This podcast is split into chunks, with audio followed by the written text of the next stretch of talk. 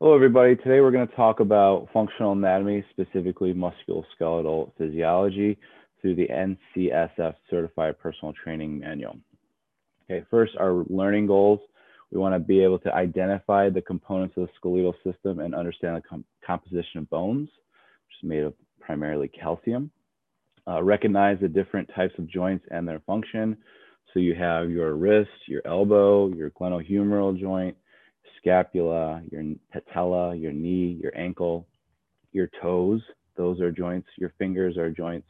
Your neck, your T-spine, your lumbar spine, your entire spine. Those are segmenting joints. And uh, you have C1 to C7, T1 to T12, and then you have L1 to L5, and then you have your sacrum and coccyx. And all of that makes up your spine, which are all individual joints your ribs. There's joints in between uh, the ribs that connect bone to bone.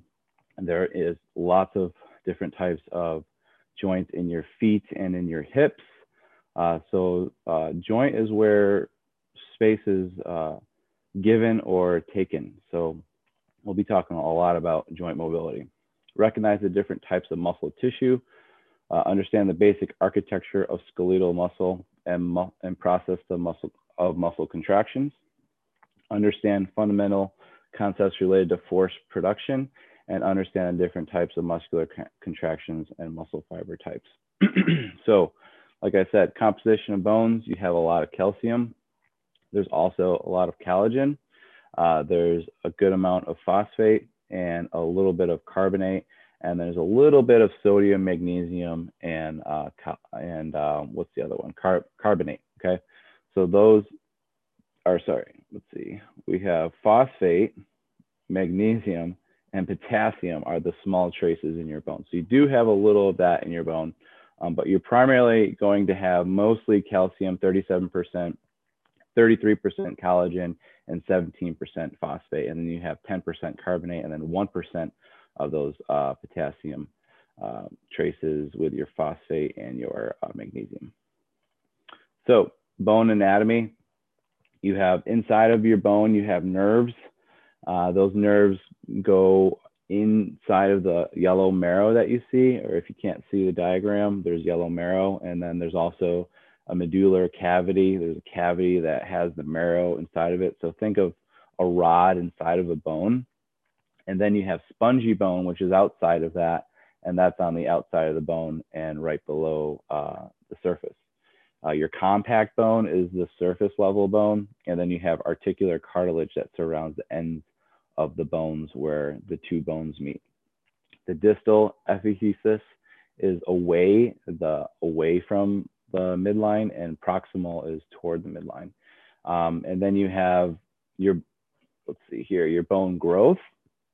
So it grows obviously, and it, it stops growing, um, you know, at a certain level, uh, you have your epiphyseal plates that come into um, uh, fruition in your teens, but your bones are always growing. So you have your osteoblasts, osteocytes, and osteoclasts.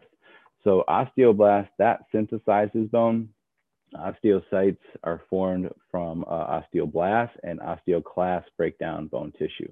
So there's this constant, I guess, kind of circulation of bone growth that occurs through these cells. Okay, so if you think of osteon or osteoclast, osteocyte, osteoblast, think of bone. Human skeletal system, so you have long bones, short bones, irregular bones, and flat bones. Okay, examples of long bones are your arms and legs. Example of short bones are your hands and feet. Examples of irregular bones would be your vertebrae, uh, those spiny and pointy bones, right? Flat bones like your scapula, it's like a wing bone. Okay, you have your uh, cranium, which is your head, right? Your maxilla, which is your jaw, or your maxilla, which is um, your your mouth. Your your mandible, which is your jaw. Your clavicle, which is the bone right underneath your chin. You can scrape your chin across your scapula when you flex your neck. Your cervical spine is when you look up and down or left and right. Uh, so when you're looking up and down, that's your atlas or cervical one, and then atlas would be looking left and right or rotation. C1 to C7 is your cervical spine. You wanna make sure you take care of those, obviously, because if anything were to happen there, you wouldn't be able to use your limbs or your upper body. So then you have your mandibrum, scapula, and sternum. So your mandibrum is right in the center, right below, I guess, if you had an Adam's apple, if you were a male, or if you aren't a male, it'd be right below your chin when you flex your neck down. That's your mandibrum. And then your sternum is the plate that is in between the bones right in the middle of your chest. So that's your sternum. They have to split your sternum open if you're having like a heart attack, right? Uh, your scapula, those are your wing bones. So when you protract your scapula, or when you elevate your scapula, retract your scapula, or bring your scapula down, so you can make a circle with your scapula by shrugging your shoulders all the way around. That would be your scapula moving. Uh, you have your ribs, obviously. Your ribs are important for breathing. When you inhale, your ribs expand like a 360 degree. As you see, there's like this 360 degree um, inner casing of the ribs. So when you inhale, those ribs expand outwardly and forward and back, but they, they shouldn't be flaring up and forward. It should be, think of a 360 degree soccer ball inside of your ribs blowing up. And then when you exhale, think of that ball decollapsing and getting smaller. So your ribs go down and in on your exhale and they go and they laterally expand on your inhale. Your diaphragm, which is in pictures, we'll talk about that, sits right underneath your ribs, the bottom ribs. And it's like a tube shape and um, almost like a mushroom shaped um, muscle. And it, it, when you inhale, it drops and flattens on the way down to your hips. And as you exhale, uh, it floats back up like a balloon. And that's uh, located in your, uh, between your ribs and your pelvis. So that area between your ribs and your pelvis, we call intra-abdominal pressure. That is a, your core of your core is right there. That's where your diaphragm lies, right in front of your lumbar ver uh, vertebrae. Your humerus is your upper arm bone. You have your uh, radius and ulna. Your ulna, think of your um, ulna and uh, tibia since they're at the end of the alphabet. They're on the inside of your body when you turn your thumb out, when you're um, bringing your arm down in front of you in the anatomical position. And then you have your ulna, which is right underneath your pinky, and you have your radius, which is right underneath your thumb. And then when you put your two fingers below your thumb and press down into your radius, you're looking for your radial pulse. Okay, so that's what we look for when we're looking for our pulse. You have your sacral vertebrae uh, from S1 to S5. So those are fused. So you have your sacrum and your coccyx, which is um, obviously a little bit lower than your lumbar spine.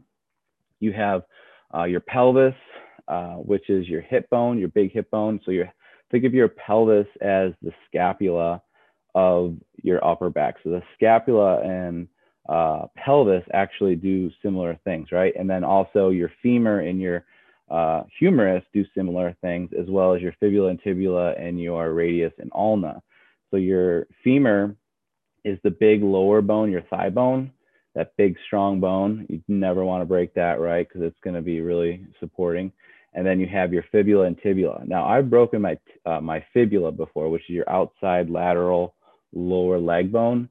Now it hurts, but you can still walk on it. So I was still able to walk with a little bit of pressure. I had a cast on and I broke my leg playing soccer actually. So it was a pretty traumatic experience. Then you have your metatarsals, which are what? Those are your toes uh, and your flan or your phalanges are your toes, and your uh, metatarsals are like your knuckles. And then you have your tarsals, which are like right below uh, your uh, tibia and fibula, right above your phalanges and metatarsals.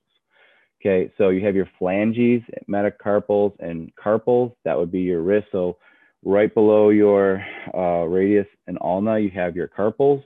Then you have your metacarpals, and then you have your phalanges, which are your toes or your fingers. Okay, so that's a little bit of human uh, skeleton uh, anatomy. Bone health. So we consume adequate vitamin D and calcium to uh, maintain bone health. Weight bearing activity is going to increase bone health. Uh, BMD or bone mineral density can be improved until the age of 30. So the quality of your bone can be improved until the age of 30 and then it declines. Uh, genetics, nutrition, and physical behaviors dictate rate of decline. So obviously, if you're getting adequate amount of vitamin D, calcium, and you're getting weight bearing activity, um, you're probably going to have pretty good bones. Okay. And you're going to be resistant to, you know, injury, compact injury, you know. Um, resistance training for youth does not limit bone growth. So 10 rep max creates higher stresses. All right. So which means that um, kids can still work out. It's not going to limit their bone growth. There's no there's no evidence of that. Actually, kids do a lot harder things in play than they do in the gym. For example, when they're sprinting, jumping, and playing tag, those are more vigorous activities than doing things in the gym like a leg extension or um, a squat. So types of joints, you have fibrous cartilaginous and synovial joints. Uh, there are ligaments and tendons that provide structural support. So you have muscle, muscle turns into tendon, tendon turns into um, ligament, ligament turns into bone, bone turns into the joint, and the joint turns into the joint capsule. And you have two bones that meet, right? You have two bones that meet. And what you have on the inner innermost side is the cartilage, okay? And then outside of that cartilage and even in between the cartilage, you're going to have synovial membrane, which is fluid, which is goes in between the bones. So your bones are not actually touching, although they are literally touching. Um, there is just a tiny bit of space, a little bit of space in between it. Then you have your synovial membrane, which um, is obviously outside of the cartilage, like I just said. Then you have your bursa. That will expand and inflame if there's high compact injury. And then you have your joint capsule. Now, your joint capsule is going to dictate the space within uh, your joint, which means that if your um, capsule is healthy, you're going to have full range of motion. If your capsule is unhealthy or if you have um, bad lines of tissue in, in a certain area of the capsule, it will limit the muscle from doing its job. So the joint capsule actually dictates motor movement. So uh, unless the joint capsule gives it access, it won't move. Okay. And then you have tendon, like I said, bone, and then muscle and cartilage, which sits on top of bone, which would be the last. Joints of the limbs are synovial uh, for movement. So the joints of the limbs, those all are synovial joints, like your elbow, wrist, uh, glenohumeral, scapula. So you have types of synovial joints. You have a plane joint, um, which is like, think of two flat things pressing on top of each other. Um, it allows bones to slide past each other. So metacarpal and metatarsal joints are plane joints. A pivot joint, think of a rod going through a hole. A pivot joint allows rotation on an axis. Pivot joints are found in the neck and forearm. Okay, those forearms can um, pronate and supinate. Hinge joint, think of your knee and um, elbow, allows extension and retraction of an appendage. Hinge joints are found in the knees, elbows, fingers, and toes. Okay, condyloid joint. A condyloid joint is similar to a ball and socket, but with less movement. The wrist is a condyloid joint. Um, saddle joint. A saddle joint allows movement back and forth, up and down, and the only saddle joint in the human body is the thumb. Okay, so saddle joint, you can just link that with the thumb only. And then you have your ball and socket, which is your glenohumeral and your hip socket, right? A ball and socket joint allows for radical movement in almost any direction, right? 360 degrees. Ball and socket joints are found in shoulders and hips.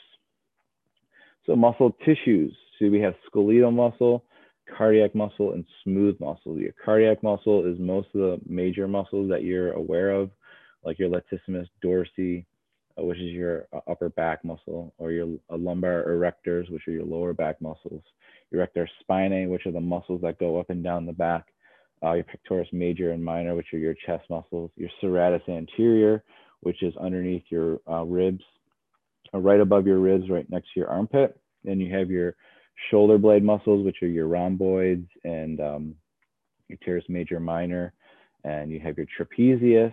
You have four different parts. Think of it as a, uh, a four-shaped uh, sided uh, object. And then you have uh, major muscles in your quads. So you have your erector uh, femoris, you have your quad, uh, latissimus, or sorry, your um, vastus lateralis, vastus medius, hamstrings, which make up your uh, semimembranosus, semitendinosus, Also your adductors, your adductor magnus, gracilis, sartorius, all these lower leg muscles, and then all the way down to your even your lowest leg muscles, which would be your um, fibularis anterior, your gastrocnemius, soleus, and uh, all that uh, peroneal tissue in your forearms and uh, lower limbs. Cardiac muscle is going to be obviously just the heart. There's a specific type of muscle and it's only for the heart. It's called cardiac muscle. And then you have smooth muscle, which helps things like digestion and your organs. Your organs are made of smooth muscle. It's a little bit different than skeletal mus muscle. Skeletal muscle structure. So outside of the uh, muscle, you have what is, what, think of a sausage wrap. That's your muscle fascia. And then inside of that, you have your endomysium, which is basically a collection of your uh, bundles of fibers and fascicles. Fascicles make up muscle fibers. So muscle fibers are bunched up. The fascicle is like the muscle fascia. so think of fat muscle fascia and then fascicle. Fascicle is inside of another fascia. So it's like a sausage inside of another sausage. And then inside of that sausage are links of thousands of threads. Think of like, um, you know, thousands of threads, whether it's strings or spaghetti noodles, those are your muscle fibers. And then each one of those muscle fibers um, has blood vessels, it has their own um, uh, nerve endings and sarcomeres and myofibrils, myosins, and actins, which are kinetic links that help um, muscle move. So how muscles contract. Now this is a very, um, you know, scientific process. Um, obviously there's a lot more to this and you can go deep into this, but I'll try to go over this the best that I can. So there's neuromuscular junctions. So there's a motor neuron located on the top and goes inside of each muscle fiber. So each muscle fiber, like I said, has its own motor neuron with its own cell body, with its own dendrites, axon, myosin. It has uh, neurons and nucleus, okay? And then that goes inside of the muscle fiber. Okay, the muscle fiber is going to have a nucleus. It's going to have its own mitochondria. And it's going to have inside of these muscle fibers, there's myofibril. Okay, so myofibril, even smaller fibers. And inside these fibers, there's sarcomasic uh, plasmic reticulum. Your sarcolemma is the out casing of that. So your sarcolemma is the outcasing of the fascicle, which is an outcasing of the muscle fascia. So think of all these layers inside of each muscle unit, okay? That is how muscles contract. They have um, synaptic vessels, axon terminals, uh, presynaptic membranes, T-tubules, sarcolemma. Uh, they have all these mitochondria and all this stuff interacting together just for each myofibril. And each myofibril is inside of a muscle fiber, which is thousands and thousands of muscle fibers inside of a single muscle fascia. Inside of a, right next to another muscle bundle, right? And then you have nothing. So this is just one quad muscle or one rectus femoris or vastus lateralis has all this inside of it. And then you have another muscle that's kind of all linked together and all that is tied in together in a what we call fascia. And it's like another hot dog casing around all those muscles. So even after all your muscles are compacted, it's another hot dog casing basically. And then you have your skin, right? So you're just your layers and layers and layers of tissue is what is what functional anatomy is going to teach you how muscles contract. So action potential travels down T tubules, like we talked before, to sarcoplasmic reticulum or your SR. SR releases calcium, which unlocks bond between actin and troponin. Okay, it opens the door for muscle contraction. Myosin can now attach to actin to form a cross bridge, and then ATP is split at cross bridge, which allows myosin head to pull, quote unquote, slide actin into contract fiber. So cross bridges cycling and the sliding filament theory, this is called. There's ATP muscle contraction. Uh, and this goes throughout the um, different muscle, muscle fibers, muscle fiber cells inside of the myofibril, which is inside the muscle fiber. which is inside um, the muscle. So there's many different lengths we talked about. Okay. All or none principle. So um, summation, summation of contraction, so an incomplete uh, fusion to compute uh, complete fusion to fatigue. Okay, so the all or none principle basically states that once we have um, squeezed our muscles, they all kind of interact together and then they also fatigue together. So when you squeeze your bicep, all the muscles inside that bicep are contracting pretty much as one. Uh, and then as soon as you let go, it, it fatigues. Force production. Um, so force production dictated by motor unit firing rate recruitment and synchronicity.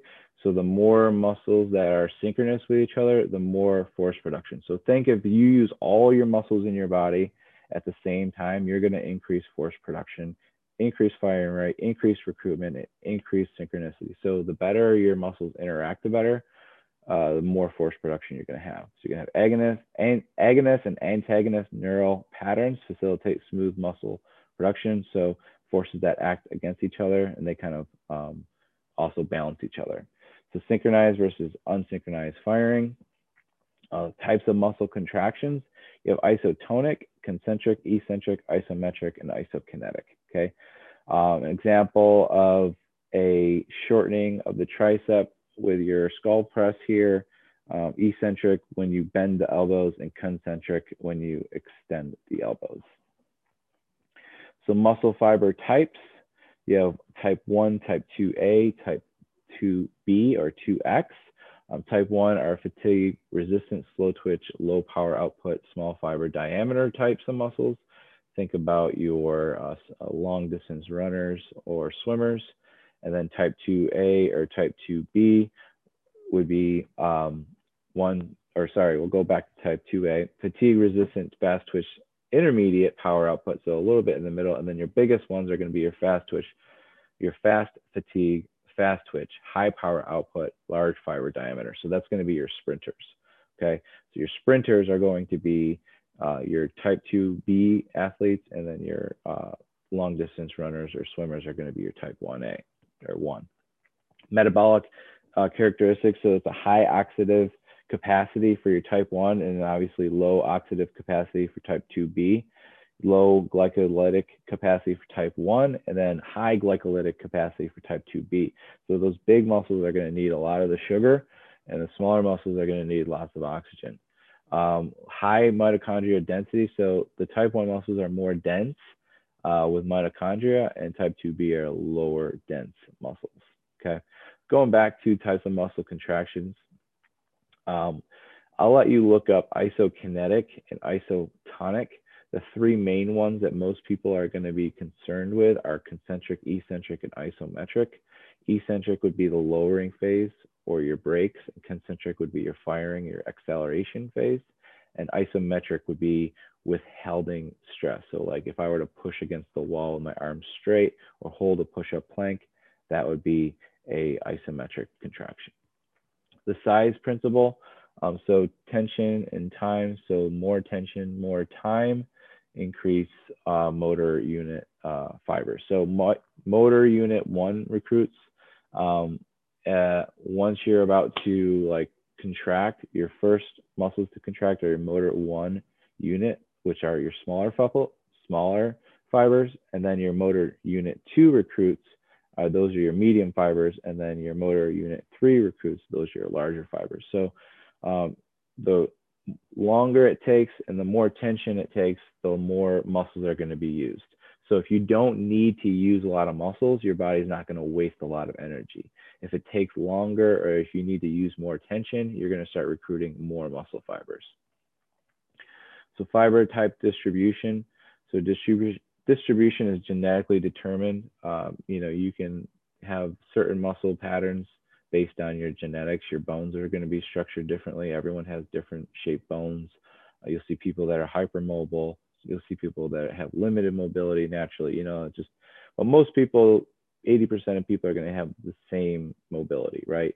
Uh, you know, 10% are going to be hypermobile and 10%, 10, 10% are going to be undermobile. Postural muscles are going to be more type 1 And movers are going to be more type 2. And type 2 muscles uh, experience greater hypertrophic responses, so biceps versus calves.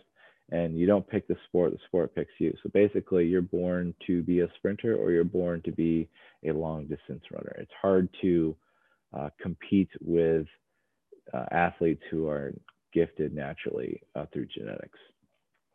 All right, and so that is a breakdown of um, what do we go over? Muscle physiology here today, and uh, your NCSF uh, certified personal trainer. Thank you, everyone, and I hope you enjoyed this uh, uh, video and have a good day. Thanks.